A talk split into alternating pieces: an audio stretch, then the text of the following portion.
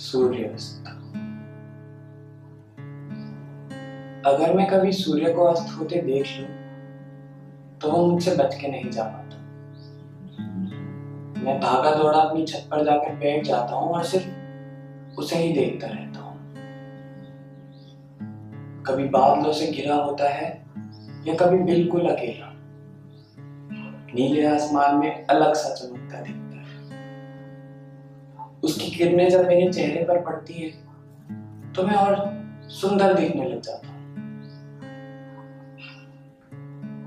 और ये वो वक्त होता है जब मैं भी उसे देख सकूँ और मेरी आँखें ना चुभे। पर मैं कभी उसके करीब नहीं आ पाता। जब वो डूबता है तो आसमान गुलाबी होता है और मैं उसके नीचे बने हुए घर को देखता हूँ और जलता हूँ उस घर से। कि काश वो मेरे ही घर के पीछे से डूबता। तो वो मेरे लिए और खास होता और सिर्फ़ मेरा होता।